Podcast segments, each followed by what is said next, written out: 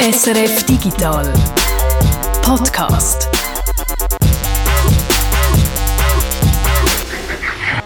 Es ist Freitag, Karfreitag, der 2. April. Und weil der Karfreitag ein Freitag ist, schaffen wir natürlich nicht und nehmen den Podcast einen Tag früher auf, sage und schreibe am 1. April. Aber wir erlauben uns trotzdem keine Scherzli und machen den Podcast wieder mit dem nötigen Ernst. Peter, zum Beispiel, du erklärst uns heute noch einmal ganz genau, wie Kryptowährungen wie der Bitcoin funktionieren und was nochmal die Cable Blockchain ist. Also wenn das nicht ernst genug ist, weiß ich nicht, was ernst ist.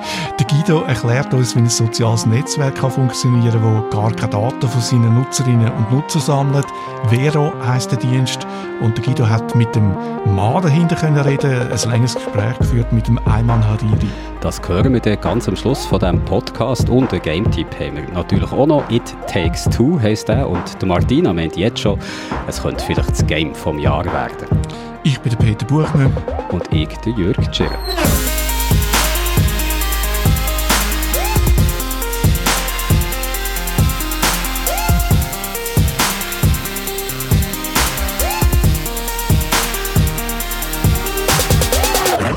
Der Bitcoin sorgt mal wieder für Schlagzeilen. Fast 60.000 Dollar ist jetzt ein Bitcoin wert und der enorme Stromverbrauch von Bitcoin ist auch immer wieder ein Thema, auch jetzt wieder. Peter, Weiss man, wie viel Strom das, das ganze Bitcoin-Netzwerk eigentlich braucht?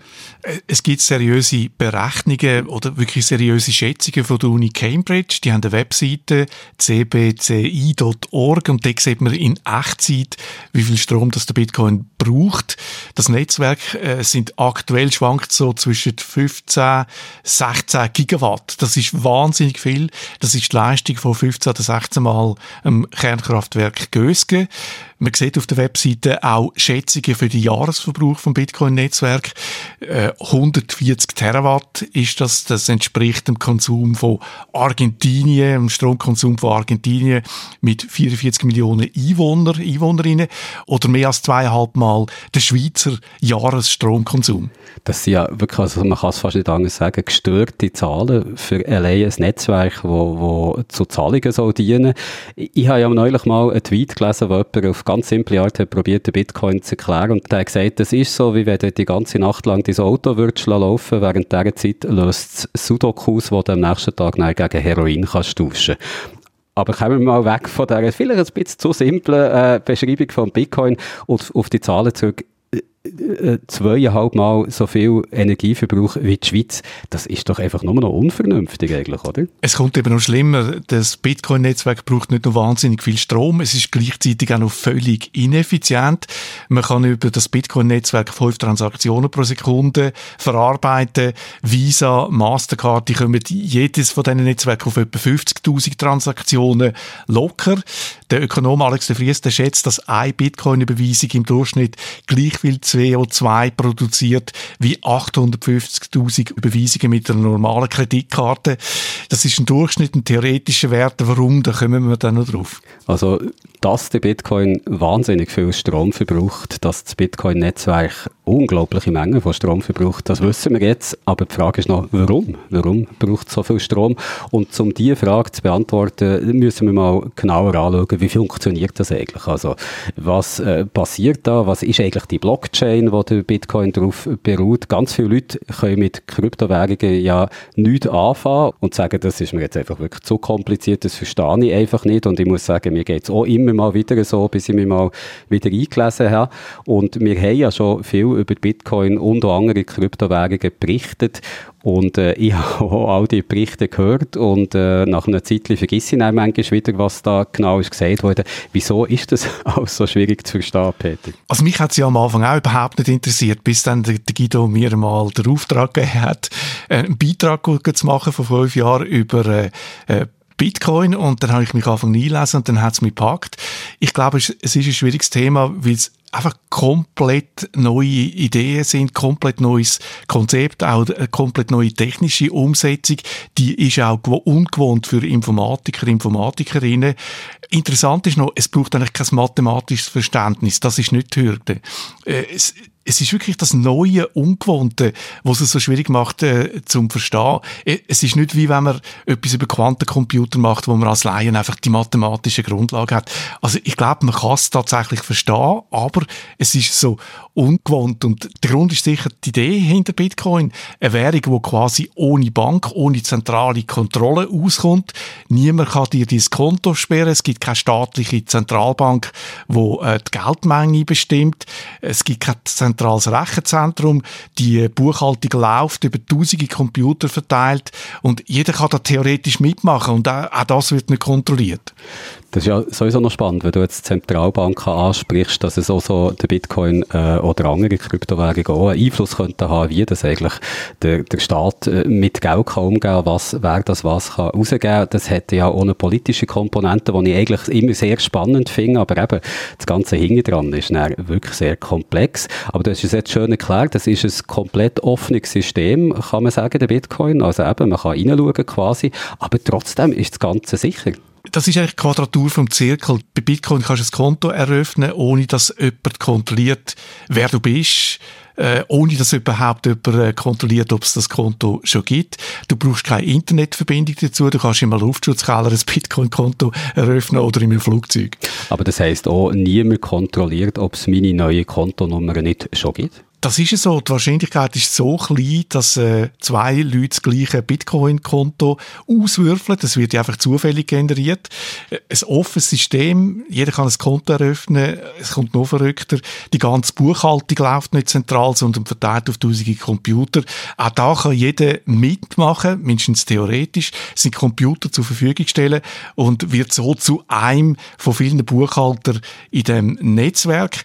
Das hat sich der, der legendäre Erfinder Gründer vom äh, Bitcoin, der Satoshi Nakamoto, ausdenkt. Legendär und äh, noch mehr fast mysteriös, weil niemand weiß ja bis heute, wer der Satoshi Nakamoto ist. Es haben sich in den letzten Jahren, das weiß ich noch, immer mal wieder Leute äh, gemeldet und gesagt, sie seien es im Fall, aber äh, soweit ich weiß, weiß man bis heute nicht, wer dahinter steht. Interessant noch, die Buchhaltung bei Bitcoin ist ja komplett offen, also man sieht, wie viel Geld auf einem Konto liegt, wo sie verschoben worden ist, man weiß einfach nicht, wem es gehört. Außer bei dem Satoshi Nakamoto, weil er der Erste war, weiß man, was er gemacht hat.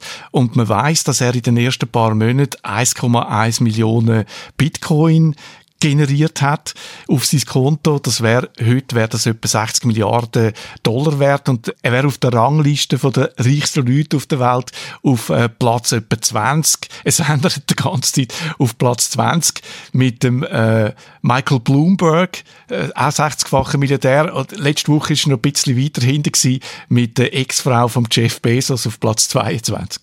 Und, jetzt kommt es noch besser, er hat nie einen Dollar von seinem Konto abgehoben. Also der mysteriöse Satoshi Nakamoto hat eben etwas geschafft, ein komplett offenes System, das scheint sicher zu sein. Bei kleineren Blockchains kann es tatsächlich zu Angriffen kommen. Bei Bitcoin ist das bis jetzt in diesen zwölf Jahren noch nicht passiert. Aber eben, die Offenheit, die hat ihren Preis, von dem haben wir schon geredet. Der Bitcoin braucht plötzlich viel Strom. Kommen wir trotzdem nochmal zurück zur Sicherheit. Die Blockchain, die spielt ja eine wichtige Rolle, wenn es um die Sicherheit geht. Äh, Blockchain ist ein Begriff, den man immer wieder hört, wenn es um Kryptowährungen wie der Bitcoin geht. Aber so richtig etwas darunter vorstellen können sich wahrscheinlich die wenigsten.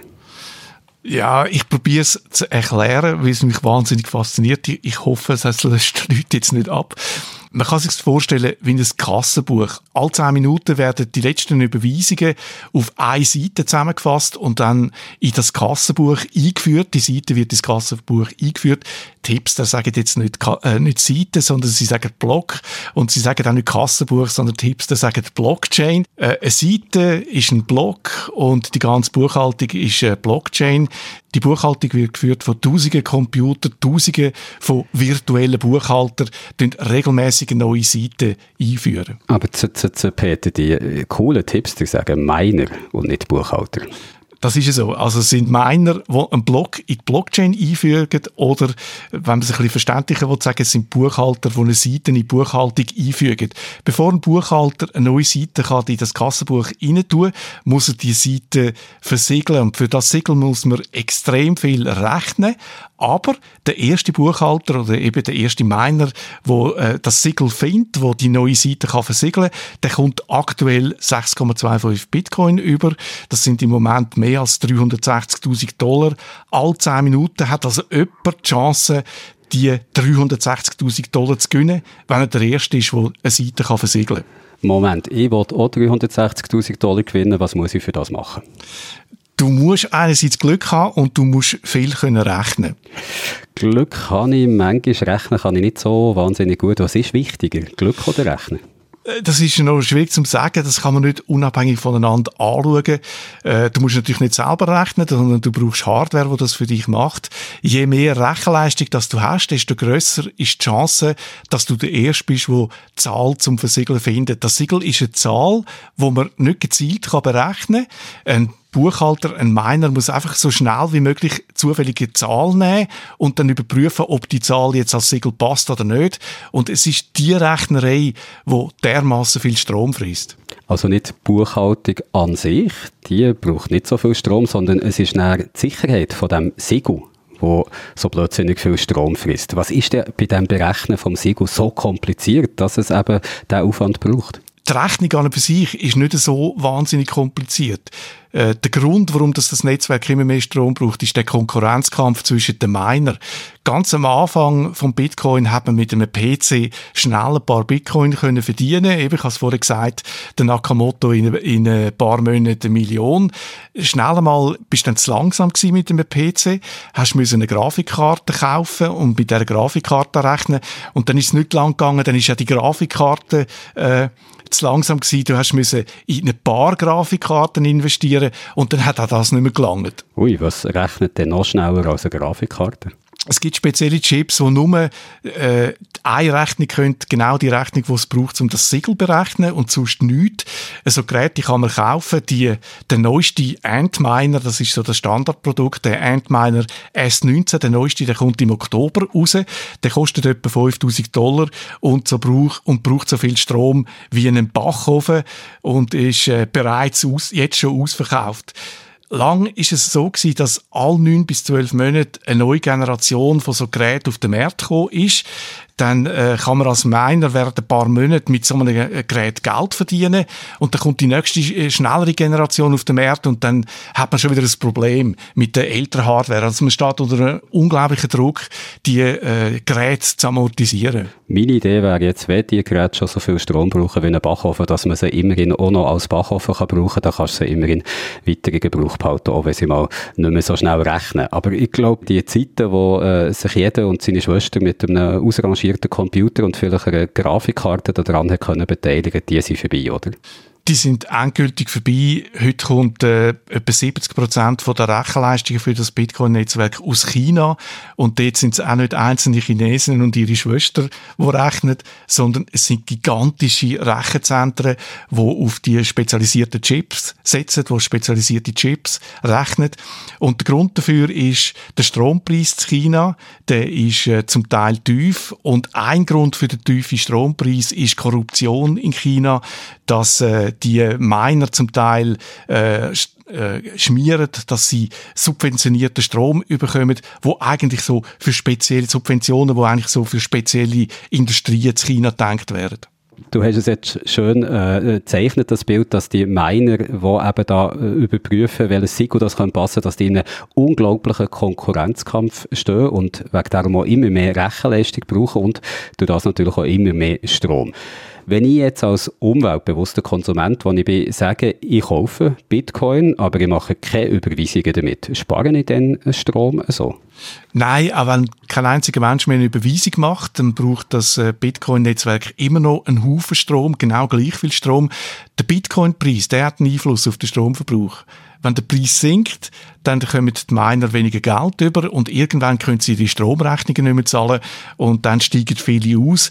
Also wenn du etwas für die Umwelt willst machen dann solltest du kein Bitcoin kaufen, weil jeder Kauf drückt den Preis tendenziell auf. Das heißt, der Elon Musk, der Gründer von Tesla, der hat der Umwelt nicht unbedingt den Gefallen gemacht, als er vor ein paar Wochen Bitcoin für 1,5 Milliarden Dollar gekauft Nein, und schon gar nicht, wenn er das auch noch an die grosse Glocke gehängt hat. Das hat dem Bitcoin sicher noch mal einen Schub gegeben. Also die Bitcoin-Blockchain, die braucht viel Strom, weil es eben eine offene Blockchain ist. Um die offene Blockchain absichern, muss man viel rechnen, das haben wir jetzt gehört. Gibt es denn keinen anderen Sicherheitsmechanismus? Da ist man dran an verschiedenen Varianten. Bei der neueren Blockchain müssen die Miner nicht mehr rechnen, sondern sie müssen eine Kaution hinterlegen. Sie haften mit ihrem Geld. Wenn sie beim Schießen verwünscht werden, dann verlieren sie ihres Geld. Die zweitgrößte Kryptowährung hinter dem Bitcoin, Ethereum, die braucht im Moment den gleichen Sicherheitsmechanismus wie Bitcoin, braucht aus verschiedenen Gründen massiv weniger Strom. Die wollen jetzt aber auch weg von dem Mechanismus und das neue Kautionssystem wechseln. Daran arbeiten sie schon seit ein paar Jahren. Das ist sehr schwierig, vor allem auch noch, das aus einem laufenden System zu machen oder ein laufendes System umzustellen. Die Umstellung hat aber bereits angefangen. In ein, zwei Jahren sollte dann Ethereum viel weniger Strom brauchen. Wie sicher das dann der neue Mechanismus ist, das sehen wir dann noch. Bis jetzt gibt es noch keine grosse Kryptowährung, die auf die Kaution als Sicherheitsmechanismus setzt.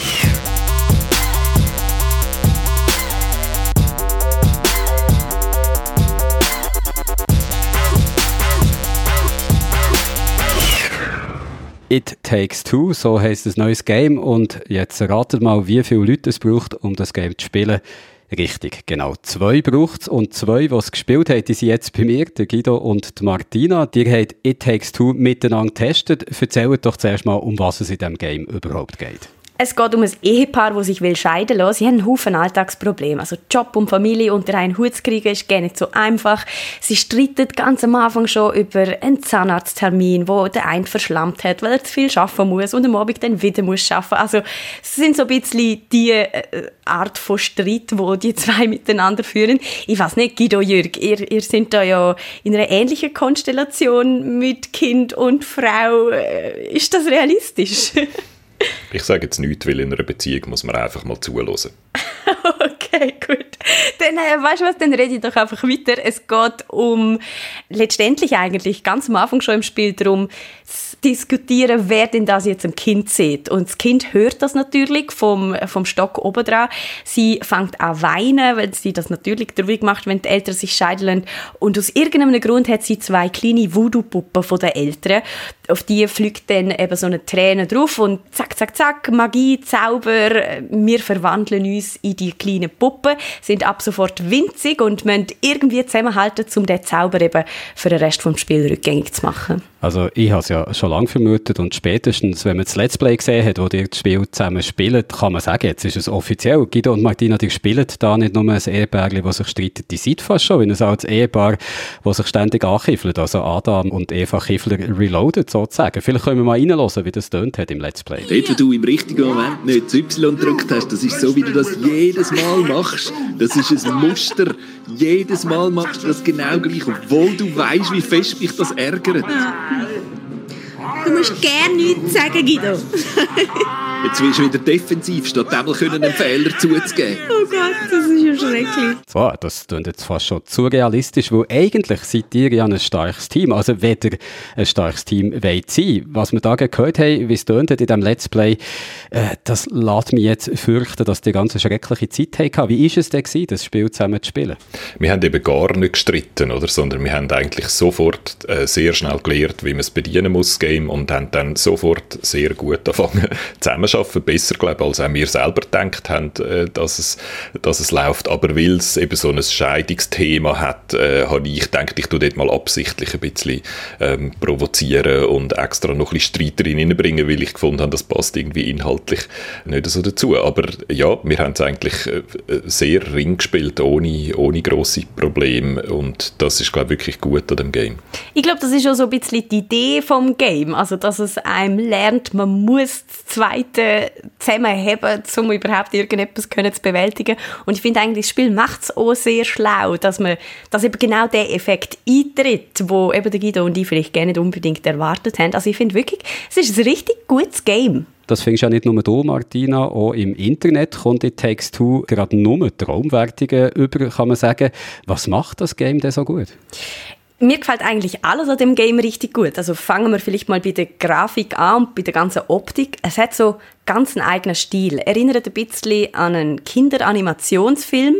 Und da merkt man auch eigentlich gerade schon wieder, dass dahinter ein Filmemacher steckt. Das ist der Joseph Fares, wo eigentlich aus der Filmindustrie kommt, ist ein Filmdirector gewesen, hat dann 2014 sein eigenes Studio gegründet und macht seither eben Games. Und ich finde, gerade an der Inszenierung und so merkt man wirklich, dass da ein dahinter ist, wo eben weiss, wie man so Cutscenes gestalten kann. Und er kann jetzt eben mittlerweile auch Gameplay finden. Das ist in seinem ersten Game zum Beispiel, habe ich das noch nicht gefunden. Dort habe ich das Gameplay ein bisschen nervig gefunden. Aber da ist es jetzt super. Es ist abwechslungsreich. Dort man tut eigentlich in jedem Abschnitt vom Game, in jedem Kapitel lehrt man wieder eine neue Mechanik. Also die Werkzeuge, die man in die Hand bekommt, sind andere. Und durch das machst du dann auch andere Sachen. Und das ist immer genau in der richtigen Länge. Immer gerade bevor es dir anfängt zu verleiden, kommst du wieder etwas Neues zu machen in die Hand über. Also das ist alles sehr, sehr gut. Mhm. Beim zweiten Game von Joseph Fares ist es noch genau das gleiche A Way Out haben wir auch darüber geredet im Podcast, wo es äh, rausgekommen ist. Und dort ist auch schon einfach, dass man im Gameplay hat hinten und vorne nicht funktioniert.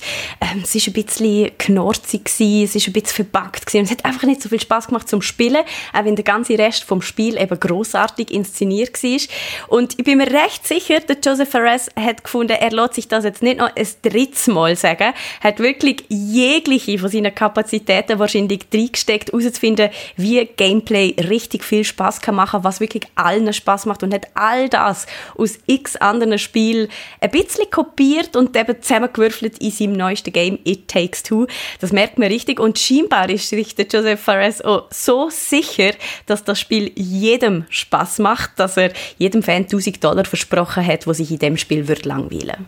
Bin jetzt nicht sicher, wie ernst er das meint, aber was ich auch noch einen wichtigen Punkt finde, es ist ein recht mutiges Game, weil man kann es effektiv nur das zweite spielen. Du kannst nicht allein äh, auch, auch ein bisschen irgendwie auch noch ein bisschen durchspielen, sondern musst das zweite sein, entweder online oder auf der Couch. Und wenn du schon so eine schwierigere Voraussetzung hast, dann musst du es dann richtig gut machen und das gelingt It Takes Two eben auch, weil es ganz einfach ist, mit jemandem zusammen zu spielen. Er hat eigentlich fast keine Barriere, da kannst du es online genauso gut machen wie zusammen auf der gleichen Couch. Äh, du kannst es sogar machen, dass nur jemand das Spiel muss haben und die andere Person muss, wo man möchte mitnehmen, kann einfach gratis mitmachen. Also es, es leitet dort dann wirklich keine Hürde mehr in den Weg. Mhm. Und obwohl wir es schon gesehen haben, ich glaube, man muss es einfach nochmal betonen, es macht so viel Spaß. Also High Praise für It Takes Two, die sind des Lobes voll über das Spiel. Gibt es denn irgendetwas, was euch nicht so gefallen hat? Mir ist so ein bisschen der Unterschied zwischen der eher schwierigen Geschichte über eine Scheidung und ein Kind, das traurig ist und so in den Zwischensequenzen und der, hey, wir haben u viel Spaß miteinander und lösen super effizient, cool Probleme miteinander. Die Unterscheidung ist mir ein bisschen zu gross gewesen. Also für mich hätte es die Scheidungsstory, glaube ich, gar nicht gebraucht. Ich hätte auch es mit einer anderen Story vielleicht noch besser gefunden. Aber es ist nicht so wichtig, weil das Wichtigste ist das Gameplay und das ist richtig gut. Mhm. Und ich muss sagen, ich finde die Story bis jetzt gar nicht so schlecht. So weit bin ich, sind wir eben beide noch nicht, Guido. Aber ich glaube, wir haben beide vor, äh, das Spiel noch definitiv fertig zu spielen. Ich habe gehört, du hast es auch schon abgeladen jetzt, oder? Ja, ich habe es auch angefangen. also beim Guido und bei mir die wird noch ganz fließig It Takes Two weitergespielt. Aber ich bin mir trotzdem eigentlich jetzt schon sicher, am Schluss vom Jahr wird der Titel ganz weit oben sein bei meiner Game of the Year Liste. It Takes Two gibt es für PC, Xbox und Playstation. Das ist also unser Game-Tipp und unser Let's Play von dieser Woche gewesen. Aber auch nächste Woche gibt es wieder ein Let's Play und mit dem auch ein Game-Tipp. Ein Let's Play am Montag am Abend um 8 Uhr, wie immer auf unserem YouTube-Kanal, vier Tage hin oder her. Könnt ihr mir sagen, was dann gespielt wird? Ich bin dran mit Monster Hunter Rise. Das ist das neue Monster Hunter. Monster Hunter ist eine Serie, wo man genau das macht, Monster jagen. Entweder fangen oder erlegen. Äh, entweder allein oder mit anderen Leuten zusammen. Es sind alles so Dinosaurier und Drachen ähnliche Monster, die super aussehen. Darum freue ich mich sehr, das für euch zu spielen am Ostermontagabend. Ab der 8. auf unserem YouTube-Kanal SRF Digital.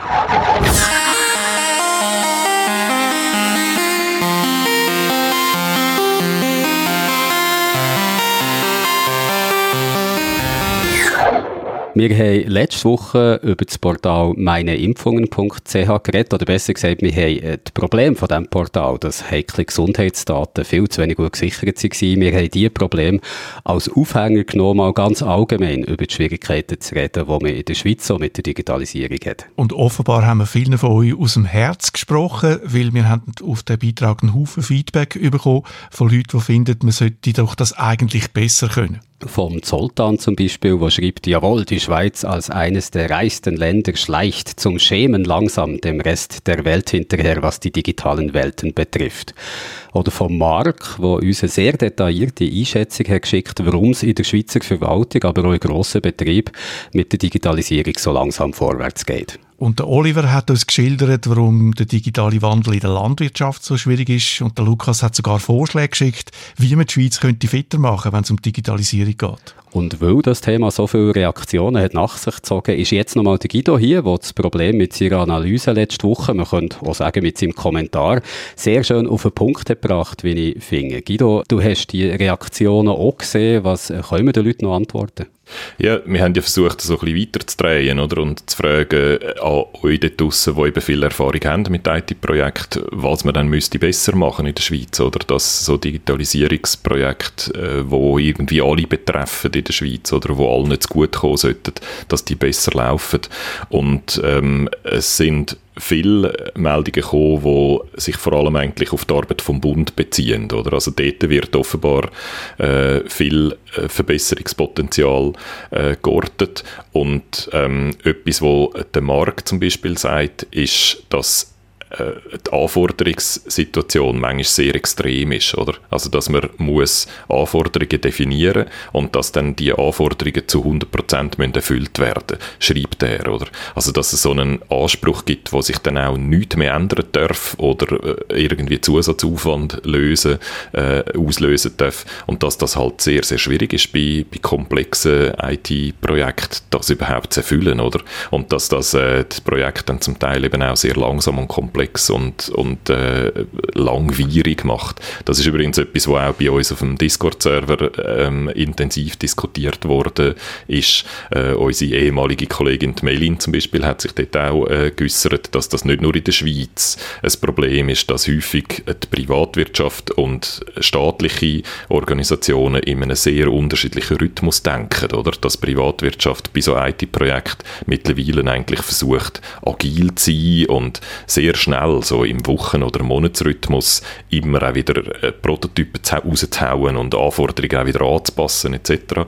Und dass beim Bund eher in Zyklen von Jahren denkt wird, weil man dort ja immer auch noch die Verknüpfung mit dem Gesetzgebungsprozess hat, wo halt sehr viel langsamer ist und wo es eben auch die langen, langen Zyklen gibt. Wenn man muss das Gesetz ändern, dann kann man das in der Session XY fest machen und man kann nicht siebenmal den Gesetzesvorschlag noch ändern, weil man gemerkt hat im Projekt, dass da irgendetwas eine Auswirkung hat auf die, auf die Anforderung.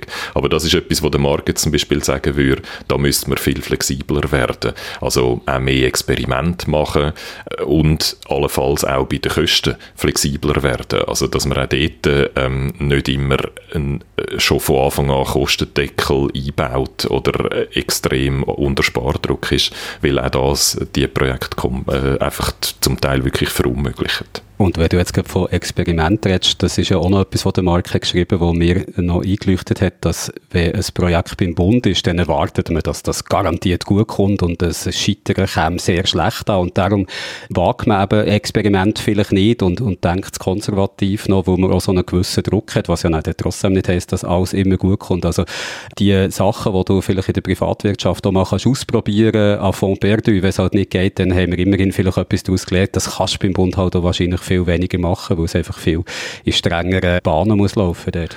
Das habe ich auch in Kommentaren äh, an anderen Orten gelesen. Ich weiß jetzt leider gerade nicht mehr auswendig, wo das war. In irgendeiner Zeitung habe ich es, glaube ich, gelesen, dass äh, da, da ist noch so eine kleine Medienschelte drin. Oder beim Bund ist einfach auch das Skiwerferlicht viel heller. Oder? Und wir jetzt von den Medien schauen sehr genau an, was der Bund so treibt. Und wenn der Bund etwas in den Sand setzt, dann sind wir ja dann die Ersten, die zu Gumpen kommen und schimpfen. Oder? Und das ist bei, beim einem kleineren privaten Unternehmen zum häufig nicht so, oder? Das interessiert ja dann niemand äh, schweizweit, was die jetzt gemacht haben, weil sie sozusagen selber die schuld sind. Aber beim Bund interessiert es immer alle. Und es gibt dort auch sicher einen Fokus auf diese Projekte, die scheitern, oder? Über die Projekte, die beim Bund gut gelaufen sind und einfach so äh, ohne größere Probleme über, abgewickelt worden sind, über die hört man dann halt auch sehr selten etwas. Und das ist wahrscheinlich auch etwas, was dann zu dieser sehr äh, starken Vorsicht äh, führt und wo eben dann auch wieder den Mut für die Experimente ein bisschen abkühlt wahrscheinlich. Aber es ist wahrscheinlich so, dass das schon ein Weg müsste sein vorwärts, oder? Dass man dort mehr Mut muss haben und dass man aber auch nicht, eben nicht nur beim Bund mehr muss wagen, sondern dass man auch äh, draussen in der Politik und in den Medien und in der Bevölkerung mehr Experimente muss akzeptieren, die dann einmal schief gehen Der Lukas hat ja Vorschläge gemacht, wie der Bund oder was der Bund könnte machen, um auch mal etwas zu wagen, um mal ein bisschen vorzugehen, wie man in der Privatwirtschaft zum Teil Projekte umsetzt. Zum Beispiel sagt er, der Staat ein Sabbatical-Programm lancieren, wo Entwickler sich können melden und dort dann einfach probieren, die Prozesse, die es in der Verwaltung gibt, zu vereinfachen, zu digitalisieren. Und er sagt, der Barack Obama hat das in New York eingeführt, damals mit grossem Erfolg. Das ist eine coole Idee, oder? Das spricht so äh, die Forderung an, wo, wo ich gestellt habe, dass man mehr Leute muss rekrutieren und mehr gute Leute muss rekrutieren. Das ist natürlich etwas, wo man auch muss sagen, das muss dann auch mit Geld verbunden sein, oder? Da, ähm, Leute, Programmierer sind gesuchte Leute, Programmiererinnen und Programmierer verdienen in der Regel gut, wenn sie in die Privatwirtschaft gehen und wenn dann immer so der Entscheid muss sein, ich gehe jetzt zum Bund, habe möglicherweise eine schwierige Ausgangslage, weil, weil Sachen nicht so flexibel sind, wie sie in der Privatwirtschaft sind und dann verdiene ich auch noch weniger. Dann macht es einfach die Stelle sehr unattraktiv. Oder? Aber also ich finde das eine, eine, gute Idee, um dort äh, anzusetzen. Und es ist sicher auch eine gute Idee, so ein bisschen im Ausland schauen, wo hat es interessante Ideen gegeben oder, und wo hat man etwas verbessert. Eine andere Idee, die der Lukas auch noch lanciert, ist, dass man so bei einem jemandem wie einem Schweizerischen Nationalfonds zum Beispiel müsste äh, oder nein, warte, er, er, er formuliert es anders, nicht beim Schweizerischen Nationalfonds müsste es angesetzt sein, sondern so etwas in dieser Art müsste man gründen für Open-Source-Projekte. Das ist etwas, was ich auch gehört habe äh, an verschiedenen Orten, dass man dort viel weniger mit Closed Source Sachen müsste schaffen, sondern mehr mit Open Source.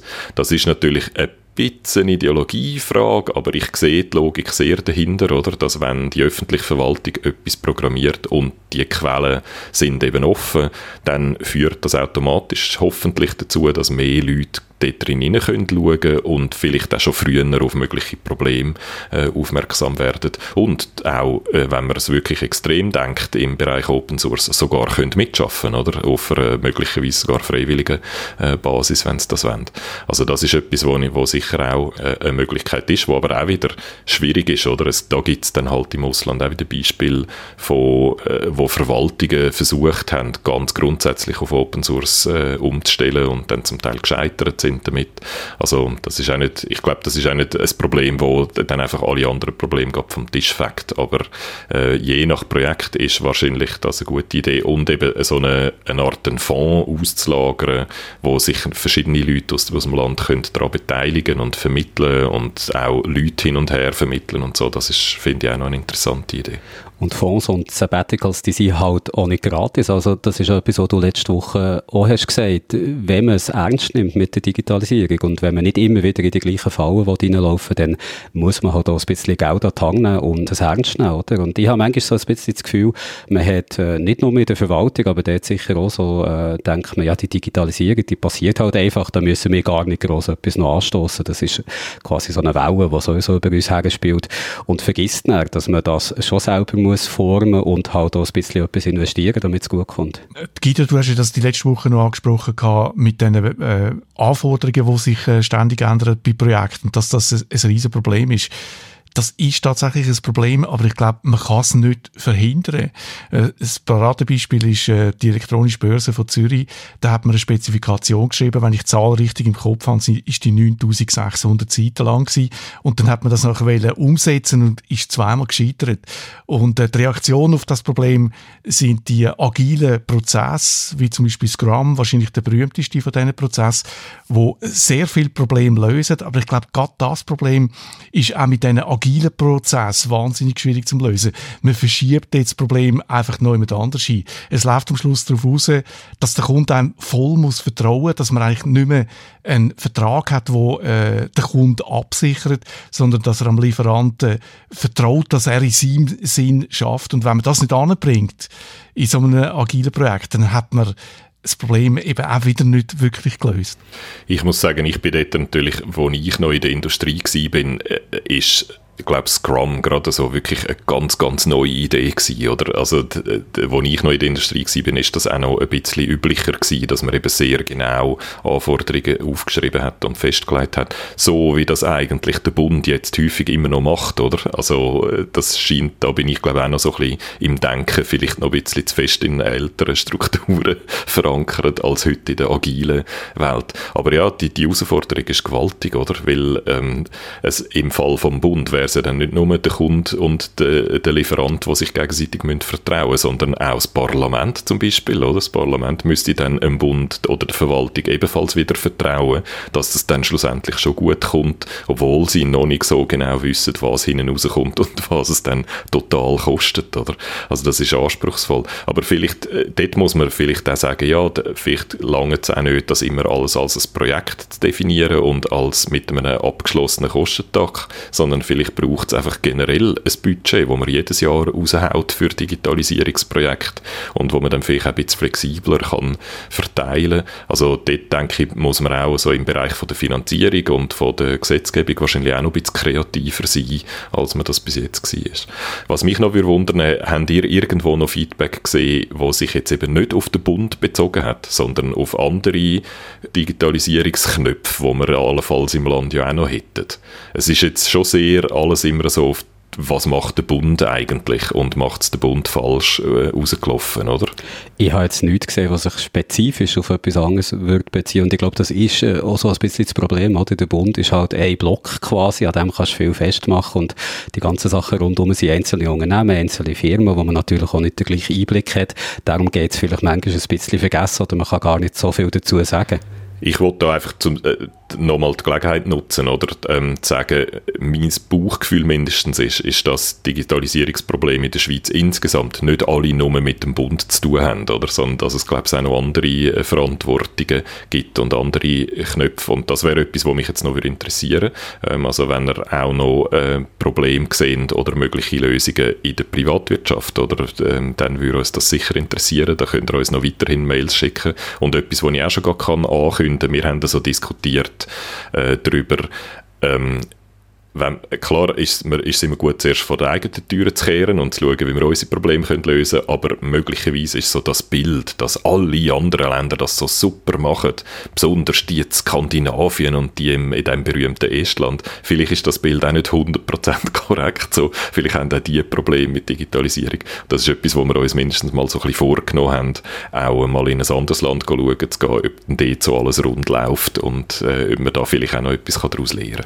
Und wir haben ja Hörerinnen und Hörer im Ausland, also wenn ihr jetzt irgendwie Erfahrungen habt gemacht in dem Land, wo ihr lebt, mit Digitalisierung, wie das dort läuft, ob es besser läuft, als ihr es in der Schweiz wahrnehmt, oder ob es vielleicht viel schlechter läuft noch, freuen wir uns natürlich sehr, wenn sich da jemand meldet. Unsere E-Mail-Adresse ist digital.srf.ch und ihr könnt natürlich auch bei uns in unserem Discord-Channel mitreden, der heisst hier SRF Digital. Und Guido, wenn du sowieso schon hier bist, wir haben ja selber beim Digital-Podcast auch so ein kleines Digital Digitalisierungsprojekt am Laufen gehabt. Ein Vereinfachungsprojekt kann man sagen. Wir machen den Podcast ja jetzt ohne Kapitel, einfach in einer Ausgabe, noch mit Timestamps drin, dass man schon noch sieht, wo die einzelnen Kapitel anfangen und äh, je nach Podcast-Player die auch noch brauchen, um direkt herzuspringen. Von dem haben wir sie in der letzten Woche ein paar Mal gehabt und mich würde jetzt interessieren, Guido, als äh, Chef von dieser Umstellung, wie weit sind wir? Was ist da jetzt alles gelaufen? Wir sind fertig und es ist gut gegangen.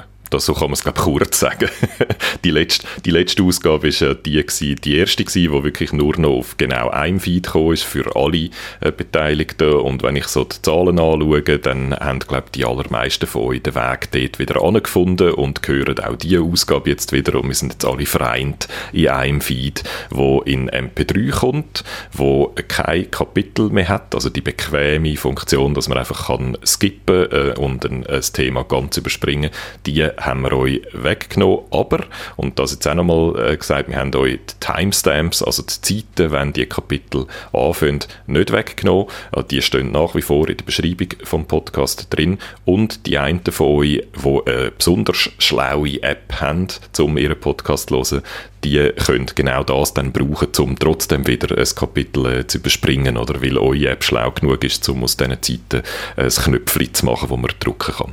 Also die einen von euch, die, äh, die Avantgarde der Podcast-Hörerinnen und Hörer hat immer noch eine Kapitelfunktion, aber allen anderen äh, ist, es jetzt, glaube ich, gelungen, äh, überzukommen. Und für uns ist es jetzt viel einfacher und für euch auch, weil jetzt immer klar ist, von welchem Feed wir eigentlich da reden, wenn wir uns abonnieren wollen. Vielleicht haben wir es von Anfang an so sollen verkaufen als grosser Schritt hin dazu, alle unsere Hörer in einem einzigen Podcast können zu vereinen, wo wir jetzt friedlich alle zusammen sind. Peace, Love, Unity and Respect so haben wir das natürlich nicht verkauft, weil wir gewusst haben, dass wir in unserem Publikum Leute haben, die gerne Special Features haben und besondere Funktionen nutzen und so. Und weil wir auch gewusst haben, dass es mindestens ein paar von euch die Kapitelfunktion ganz großartig finden. Aber es ist, äh, und das wissen auch viele von euch, die äh, in IT-Projekten arbeiten, wenn man die Leute fragt, was sie gerne hätten und wenn man dann schaut, was sie tatsächlich machen, sind das eben nicht, äh, ist das nicht genau das Gleiche. Und das ist so der Auslöser für uns. Wir haben gesehen, dass zwar viele von euch finden, ja, wir finden die Kapitel lässig, aber dass nur ganz, ganz wenige von euch die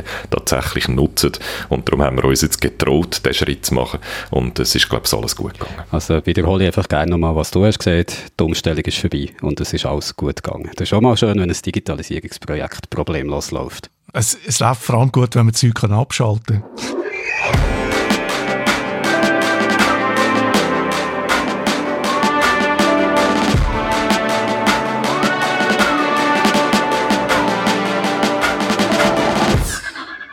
Fotos oder Filme teilen, schauen, was Promis und Bekannte so treiben, miteinander kommunizieren. Für das braucht man heute soziale Netzwerke. Facebook, Instagram, Twitter und so weiter.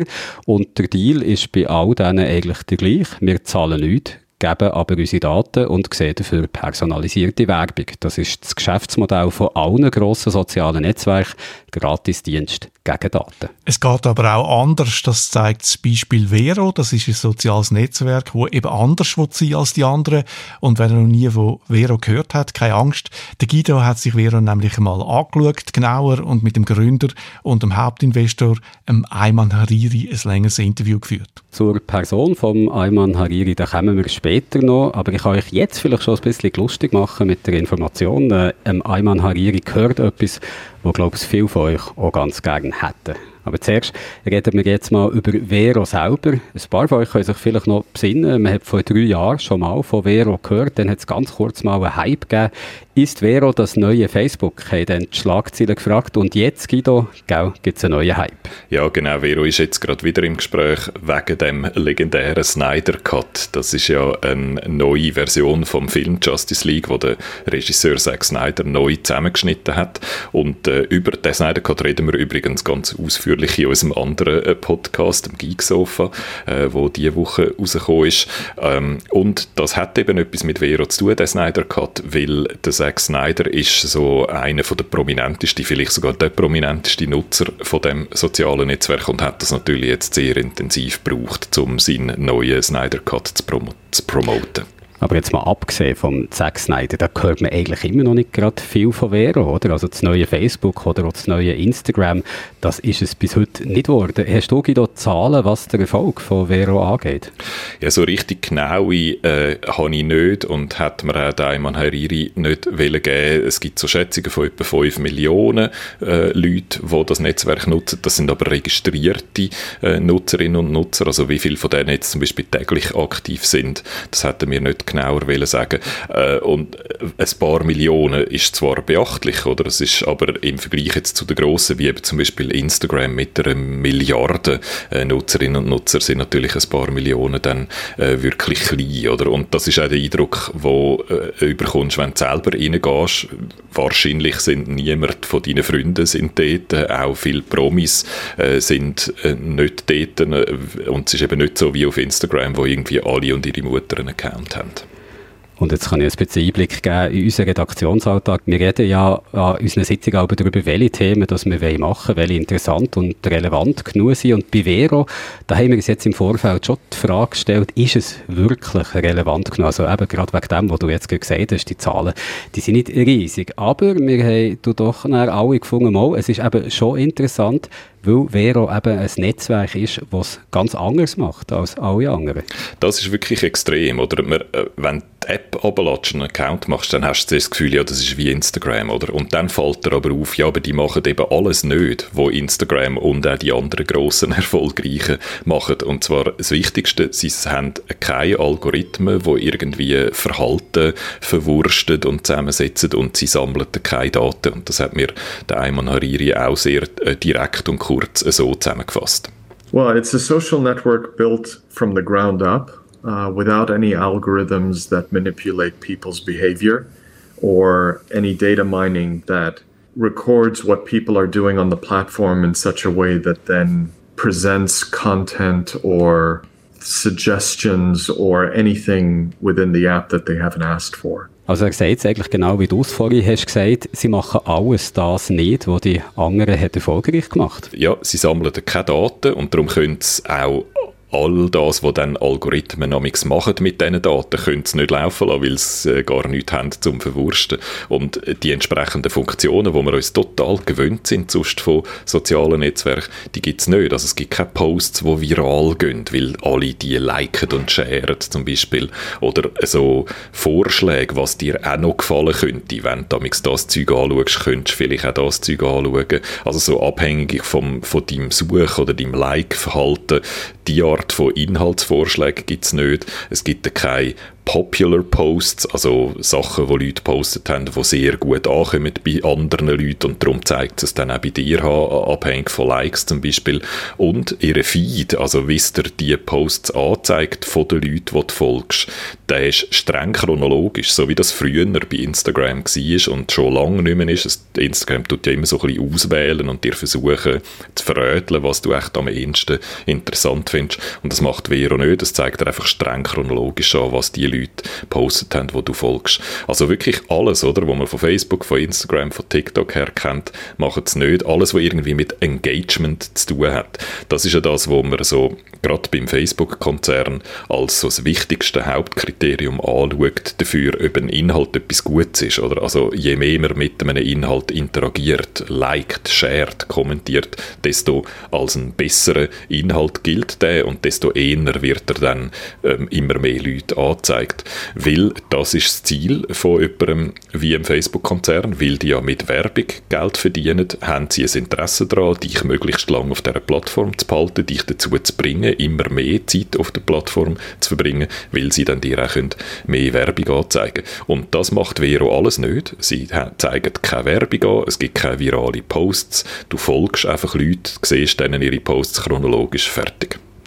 Aber wenn sie jetzt das alles nicht machen, wie wird wer oder wissen, was für mich interessant ist? Also wie weiss ich mir, wenn ich jetzt am Anfang frisch bei diesem Netzwerk dabei bin, wie weiss ich mir interessante Inhalte zeigen, wenn sie gar nicht wissen, was das viral wäre bei ihnen oder so? Oder wenn ich dort noch nicht den richtigen Leuten folge, wie soll ich irgendetwas Interessantes sehen? Das äh, habe ich mich auch gefragt. Oder? Das ist eine von meinen wichtigsten Fragen an Ayman Hariri äh, und er hat mir das erklärt. So there are a few ways to do that. Uh, one, we have a featured page that we editorialize, and we're always we have a we have a community team that looks around and sees uh, different interesting users doing interesting things on the mm. platform. So instead of using algorithms to surface content, you're using a team of people that surfaces content. That's right. And then um, there's another way as well, which is through the usual uh, tools that a, a, social network affords you, such as hashtags, uh, where people can surf um, and browse different subject matters that they may be interested in. And, and something we created as well in the platform early on, because we were coming across some very interesting profiles mm. as we were building out the platform, uh, was uh, the introduction post, where mm. you can uh, introduce a profile to your friends, to your followers, to what whatever audience, mm-hmm. as I mentioned before, either privately or publicly, that lets um, others know how you feel about a particular mm-hmm. a particular user. Einfach gesagt, sie haben einfach ein Team von Leuten, von Moderatorinnen und Moderatoren, Menschen, eben nicht Algorithmen, wo dir am Anfang so ein paar Accounts vorschlagen, wo du vielleicht könntest folgen und äh, äh, was sie auch machen, ist, sie tun über Hashtags kann man es machen, aber das sind eben auch Hashtags, die von den Leuten, die etwas posten, selber gesetzt sind und wo dann du selber kannst draufklicken, wenn du mehr zu dem willst. Und dann haben sie noch etwas, wo sie einen Introduction Post äh, nennen, also wo ein, ein jemand anderer einen Post macht und zum Beispiel dich vorstellt und seine Follower sozusagen sagt, schau, da wäre noch einer, der auch noch interessant ist oder eine. Also sie haben wirklich all das Maschinelle rausgenommen und wenn überhaupt irgendetwas vorgeschlagen wird, dann sind es Menschen, die das machen und Menschen, die aktiv sagen, oh ja, das hätte ich gern mehr von dem. Also es wirkt jetzt ziemlich sympathisch, muss ich sagen, dass sie es so ganz anders machen, von, Men von Menschen für Menschen, aber es wirkt auch alles ziemlich altmodisch. Also im Zeitalter von Daten, von Algorithmen, von Machine Learning ist das ja eigentlich schon fast anachronistisch, wie sie da vorgehen. Da stellt sich doch die Frage, warum macht Vero das so? Und vielleicht, um das auch noch zu sagen, es wirkt nicht nur ein bisschen anachronistisch, sondern es bedeutet auch, dass sie viel langsamer wachsen als Konkurrenten und es bedeutet auch, dass du, wenn du neu ins Netzwerk hineingehst, zuerst dich ein bisschen allein fühlst, oder? Weil, weil dir nicht das Netzwerk gerade sofort anfängt, Zeug vorschlagen, was du interessant finden Und äh, dass sie das machen, hat er einfach begründet er ganz klar ethisch. Der Ayman Hariri findet es einfach nicht richtig, wie das äh, die anderen sozialen Netzwerke machen. Er findet so das algorithmische Auswerten von Daten und dann entsprechend versuchen, Verhalten zu verändern, das empfindet er als eine Manipulation, als eine Manipulation, er eben auch nicht richtig findet, dass man das macht. Und er wollte so dem etwas entgegensetzen. For example, a reshare, just simply, you know, it, it, it's great when you think about resharing a beautiful photograph, but if somebody posts something that is non factual or misinformation and that uh, gets easily reshared, then yes, you've ticked the box of potentially virality and call it engagement, if you will, but you haven't done what's responsible in providing a tool that easily can just as easily spread misinformation as it can a beautiful photograph or a, an entertaining uh, video. So we're we're always thinking about that, and as we're building this, and and I'm the I'm the the primary investor behind this, so I'm affording the the enterprise time to think mm-hmm. through things and not rush in for uh, financial reasons only. Uh, I do want this to be a financial success. Obviously, I mean it's it's good to have that as a as a goal, but I think what I've seen in other platforms that are socially based, um, that uh, time is of the essence to grow it as quickly as possible. Mm.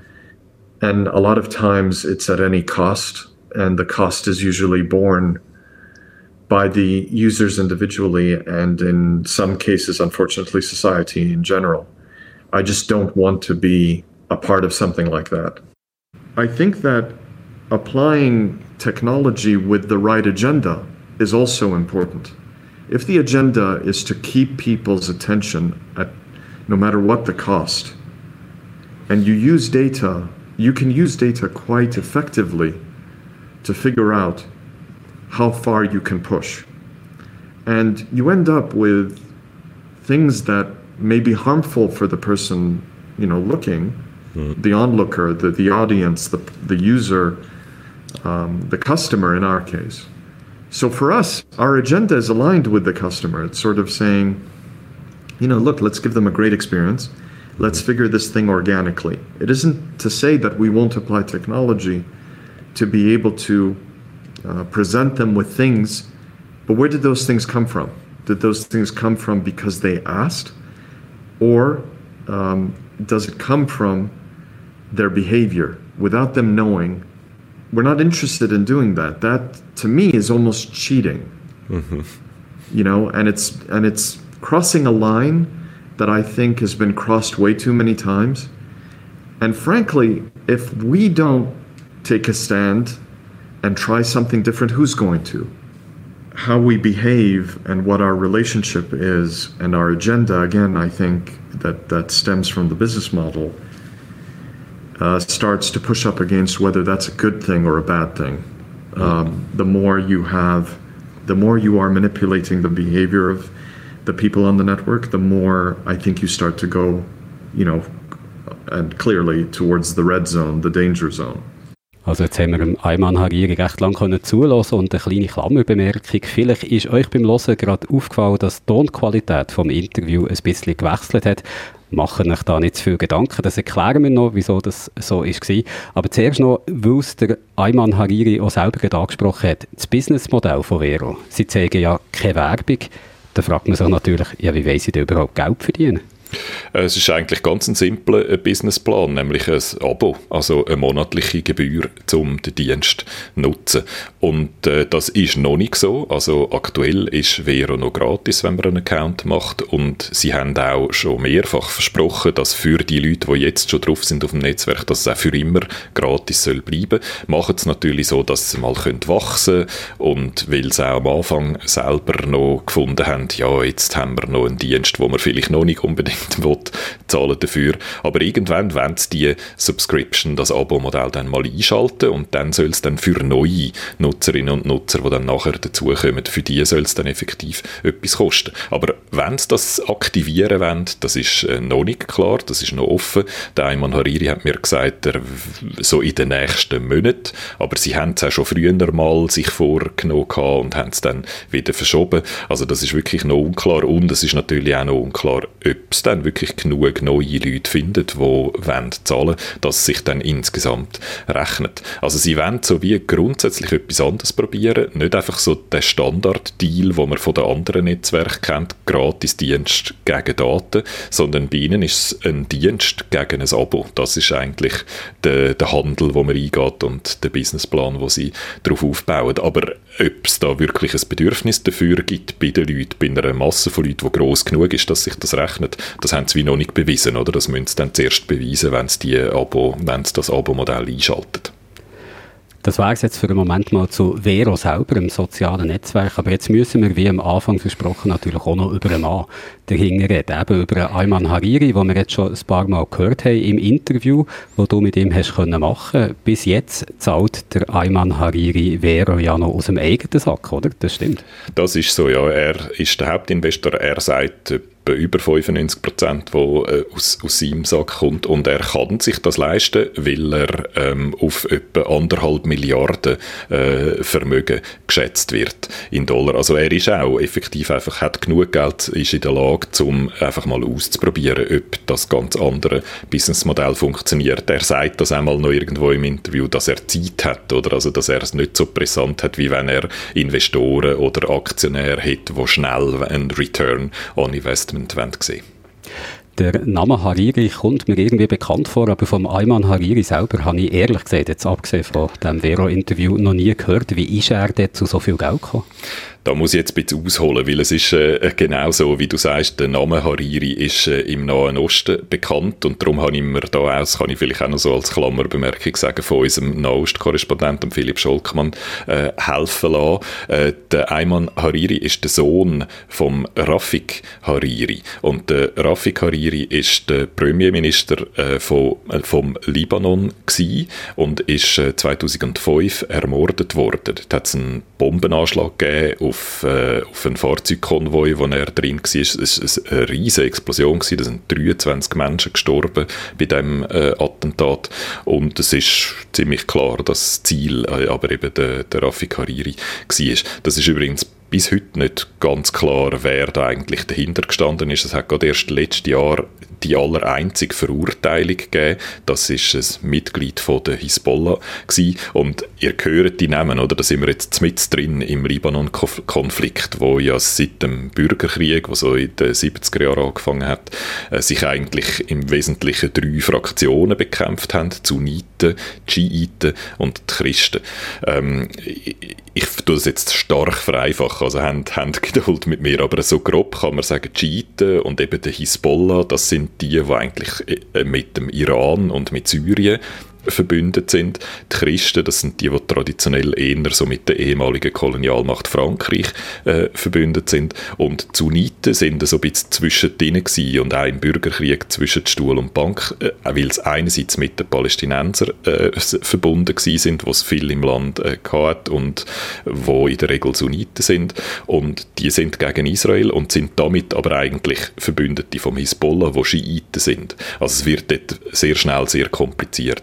Und abgesehen, äh, weil aber ähm, Sunniten traditionellerweise eigentlich eher mit Saudi-Arabien verbunden sind, wo gegen den Iran ist, gibt das dort einen Puff, oder? Also das sind Sunniten so ein bisschen hin und her gerissen. Und der Vater Hariri ist eben so einer von diesen Sunniten gewesen und der ist im Libanon so als ein Mann von Saudi-Arabien angeschaut worden, wo auch hätte saudi-arabischen Einfluss äh, im Libanon geltend machen. Und es sieht sehr so aus, wie wenn er auch persönlich sehr stark von der Verbindung mit Saudi-Arabien äh, profitiert hat. Er ist vor seiner Zeit als Premierminister ist er in Saudi-Arabien gewesen, hat dort Saudi Auger aufgebaut. Das ist eine riesige Baufirma, die auch von dem Bauboom in Saudi-Arabien profitiert hat. Die haben so zu ihrem Höhepunkt 70.000 Mitarbeiter gehabt und mit dem ist eigentlich der Vater Hariri reich geworden.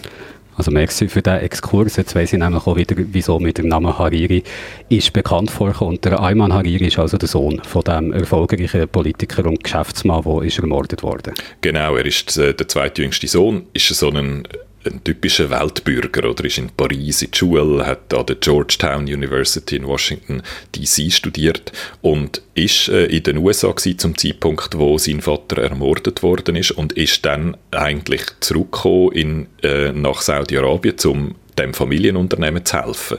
Hat dann das zusammen mit seinem älteren Bruder Auger übernommen, ist dort der Vize-CEO ähm, gewesen und im Interview habe ich so sehr den Eindruck bekommen, das hat er, äh, hat er eigentlich nicht wollen. Er hat dort wollen, ähm, hat, ist dann auch bald dann wieder mal ausgestiegen, hat seine Anteile an der Firma verkauft und dort kommt eigentlich sein Vermögen her.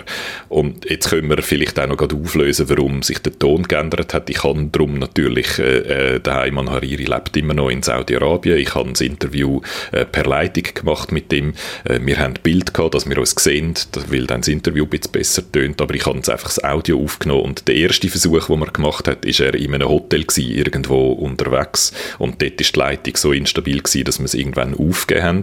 Und dann habe ich es eine Woche später nochmal äh, fortgesetzt mit dem, wo er dann wieder die in Riyadh war. Und darum hat man jetzt vorher äh, den Unterschied in der Tonqualität gehört. Jetzt, wo du uns erzählt hast, dass der Ayman Hariri hat gefragt, ob wir ein Interview mit ihm möchten machen, äh, habe ich mich und ich glaube auch du und äh, unsere Kolleginnen und Kollegen äh, gefragt, wieso wollt ihr das machen? Also es ist ja nicht so, dass äh, jeden Tag ein Milliardär mit einer doch endlich kleinen Redaktion vom Schweizer Radio und Fernsehen reden Wie ist denn das Interview überhaupt zustande gekommen mit dem Ayman Hariri? Du hast es schon gesagt, sie sind auf uns zugekommen, nicht umgekehrt. Und äh, für das ist eigentlich auch wieder Politik äh, verantwortlich, weil die, die für die Presse verantwortlich ist bei Vero, ist früher eine Journalistin gewesen und die kennt unseren diplomatischen Korrespondent äh, gut offenbar und der ist im Nahen Osten einfach sehr, sehr gut vernetzt und hat zum Beispiel eben den Vater, äh, der Rafi Hariri, auch schon interviewt, äh, noch zu Lebzeiten und er hat dann ihren meinen Kontakt weitergegeben und so ist das entstanden. Aber es ist irgendwie nicht ganz klar, oder? Weil Milliardär redet in der Regel eher mit jemandem wie der New York Times oder einem grossen amerikanischen Fernsehsender und nicht mit einem Digitalredakteur vom SRF, den niemand kennt. Aber im Interview habe ich von dem überhaupt nichts gespürt. Oder? Er ist sehr, sehr freundlich der Ayman Hariri hat wirklich null Allüre gehabt. Ich habe immer das Gefühl gehabt, wir führen so ein Gespräch auf Augenhöhe. Er hat sich auch sehr viel Zeit genommen, oder? Die zwei Termine, all die technischen Probleme, die wir hatten, habe ich direkt mit ihm gelöst, nicht mit irgendwelchen äh, Untergebenen von ihm oder so. Also etwas, was, glaube mit einem Mark Zuckerberg oder einem Jack Dorsey völlig undenkbar äh, gewesen wäre. Und ich bin immer noch ein bisschen überrascht, dass das äh, passiert ist, aber auch weil es so überraschend ist, haben wir dann auch gefunden, das wollen wir auch jetzt nicht vorenthalten. Und jetzt wissen wir also, wie das Vero funktioniert, wie dass sie dann vielleicht mal Geld verdienen, wo das Geld für Vero herkommt. Wissen wir auch, bleibt noch eine Frage, warum macht der Ayman Hariri ausgerechnet das? Also wieso äh, investiert er nicht irgendwie in ein Start-up oder spekuliert an der Börse oder macht sich einfach mit seinen Milliarden ein schönes Leben? Das haben wir auch gefragt, weil der Kontrast ist extrem, oder? Vize-CEO von Saudi Orsche mit 70'000 Mitarbeitern und dann hört er dort auf und geht, äh, gründet Vero, wo etwa 50 Mitarbeiter hat jetzt, also weniger als einen auf 1000. Und ähm, ich glaube, viele an seiner Stelle, oder, hätten einfach so investiert an verschiedenen Orten, aber wären nicht auch selber CEO äh, geworden. Äh, und mein Eindruck war wirklich gewesen, dass er das in das Familienbusiness eigentlich einfach eingestiegen ist, wie es seine Pflicht war, weil er nach dem Tod vom Vater nicht können Nein sagen Und er hat mir so erzählt, wie er dann seinen Brüder gefragt hat, ob er, ob gehen und, und etwas anderes machen und es hat auch sehr so nach Erleichterung und Befreiung getönt.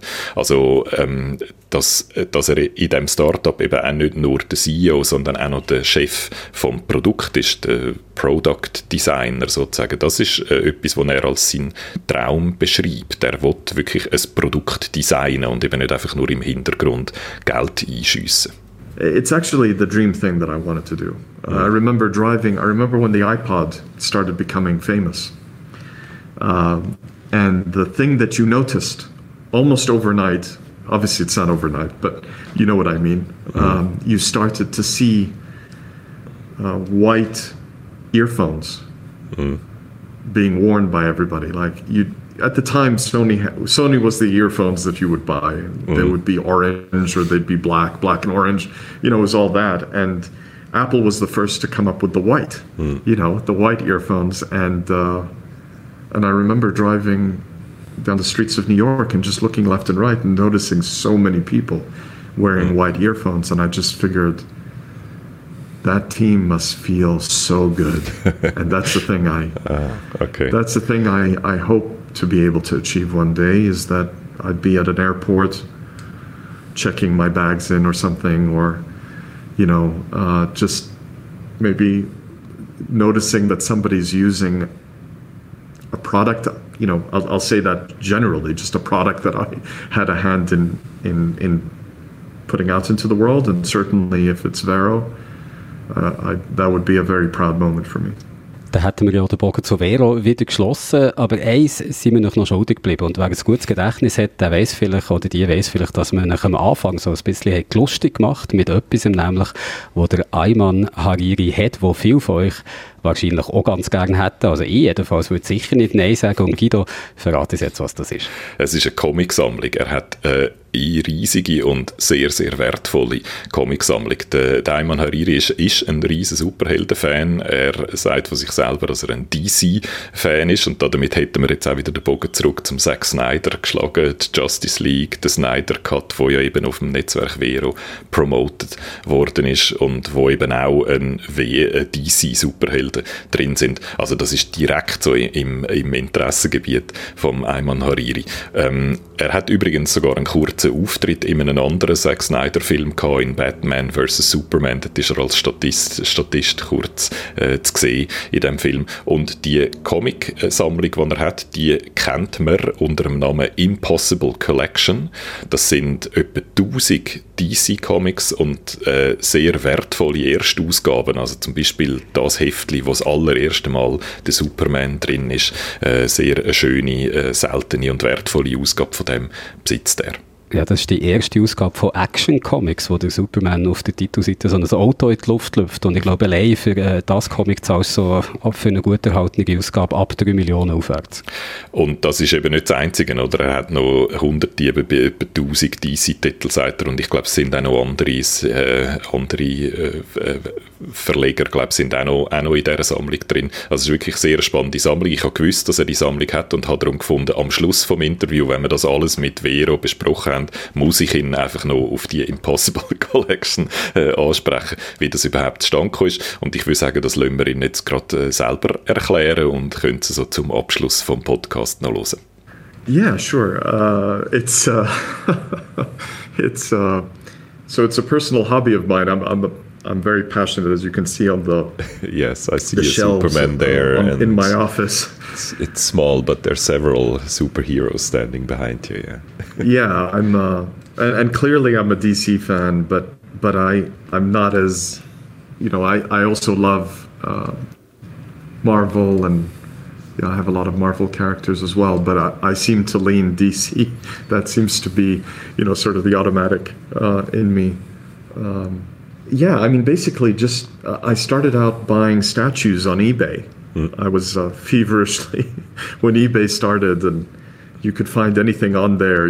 I was just looking for a ton of uh, a ton of statues. I mean, some of these are are actually from my my eBay days back in the day, where they used to make them out of porcelain, you know, or or Oh, you know yeah. the not resin, basically, Yeah. not the you know sort of the modern resin that that statues are made of today. So they're, they're less detailed, but they're they're just as cool, I think. Uh, I remember um, as a kid, I remember I think it was on CNN. I saw something about sort of the original comic books and uh, that, that that some some people would trade them and collect them and keep them and keep them safe and things like this. And so I, I just while I was doing the while I was buying statues, I remember thinking it would be how amazing would it be to actually own a piece of history, hmm. like sort of that original original story where the day before the world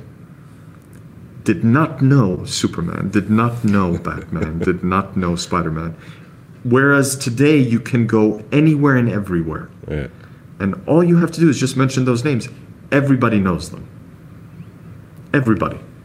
You know, and movies have done a great job. I mean, Wonder Woman, uh, you know, the Hulk, etc., etc. Like all of these fantastic characters that came out of the imagination of, of a few people. Where the stories, I mean, think about it. Think about this idea as a product. what product has survived decades without being modified? They get a little bit, you know, changed a little bit. It's sort of, you know, uh, slight modifications, but nothing, nothing drastic. You know, S- Superman came from Krypton, and uh, Batman is the result of Bru- uh, young Bruce Wayne seeing his his parents murdered. I mean, it's it's not something that has has changed at all. If anything, it's they've doubled down on those Yeah. on Yeah. those ideas and built detail into them. And so I set out to I set out to, to find some comic books that would be you know what, a few of the ones that from the characters that I really cared about. And uh, I did a bit of research online and found this uh, this shop in New York called Metropolis uh, Collectibles, Metropolis Comics, and gave them a call, and uh, and it, it really started there. Uh, and uh, and later on in the throughout the years, when we we decided to to put it together when so I'm I'm I have a walk on role on the Batman v Superman movie, and uh, when the movie premiered, it premiered in London, and so what I I thought to do was to put together a, an event where people could come and and see the comic books. Now mm-hmm. I was advised that it wasn't a good idea to to make it too public. It was a short period of time, so we made it more of a private event. And I still intend one day to do a, a more public one if I can figure mm-hmm. out how to do it because there's quite a few comic books. I mean, it's the DC side was a thousand comic books mm. to display, mm. and so uh, we got and and we called it the Impossible Collection not to start with. It was it was just this sort of thought to look back at the 15 years that it took to build the comic book collection and how if I had set out to build such a collection, it would have been impossible. Are the books accessible? Can you read and touch them, or are they stored away in a safe place? Yeah, so reading reading those books is not a good idea because uh, you can affect their grade if you. I mean, if you want to touch them, the, just the mere uh, whatever is on your your hands, even the the little oil that is on Yeah. your skin, can have an effect on the on the paper itself. So you do want to be careful, and some of them are actually graded, so they they're inside uh, special containers that have a number on them. If you crack that open, you have to get it Okay. regraded. Okay. But you can read them. You can find online Okay. sort of versions of the pages and scans and things like that. Are they tucked in a safe place? I mean, yeah, definitely in a safe place. You you know, in in several, um, and I I access them from time to time. I completely geek out and Yeah. you know start to look at them and look at the covers, and it's really what's what's really interesting in seeing is uh, the you can tell what was happening in history by looking at the cover, whether it's a world war or or anything that's that's in the in the public's mind. Mm-hmm. You can sometimes will find into the on the covers of these of these books, which is very telling.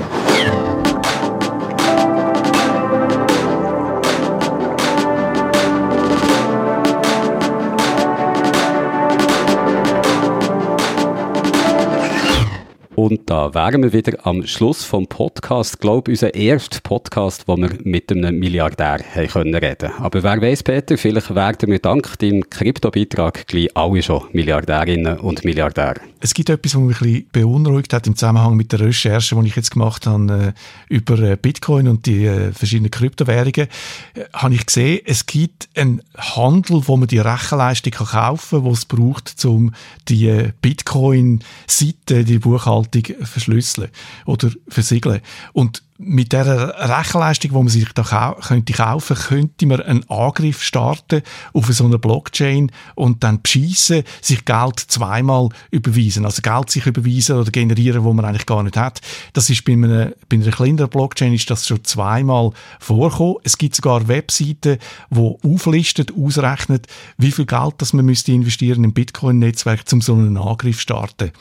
Ob das beim Bitcoin tatsächlich funktioniert, weiß ich nicht, aber es gibt einem doch ein bisschen zu denken. Mir ist geblieben bei diesem Podcast hier, dass man ein soziales Netzwerk auch ohne Daten von seinen Nutzerinnen und Nutzern betreiben kann. Aber gut, auch dort braucht man einfach genug Eigenkapital, um das zuerst mal auf die Beine zu stellen. Aber hören wir hier mal auf, ihr habt sicher alle noch viel zu tun. Eier färben, Osternestchen verstecken, Ausreden finden, dass sicher nicht dir der halbe Schokihass schon hat gegessen Darum machen wir es kurz. Schöne Ostertag euch allen, genießt das schöne Wetter, bleibt gesund und bis nächste Woche. Jetzt kommt mir gerade in den Sinn, ich muss ja noch Schnitzeljagd organisieren. Ja, siehst du, ab, ab, Peter, auf zur Schnitzeljagd. Ja, mach, ich mache mir die Arbeit. Ade miteinander.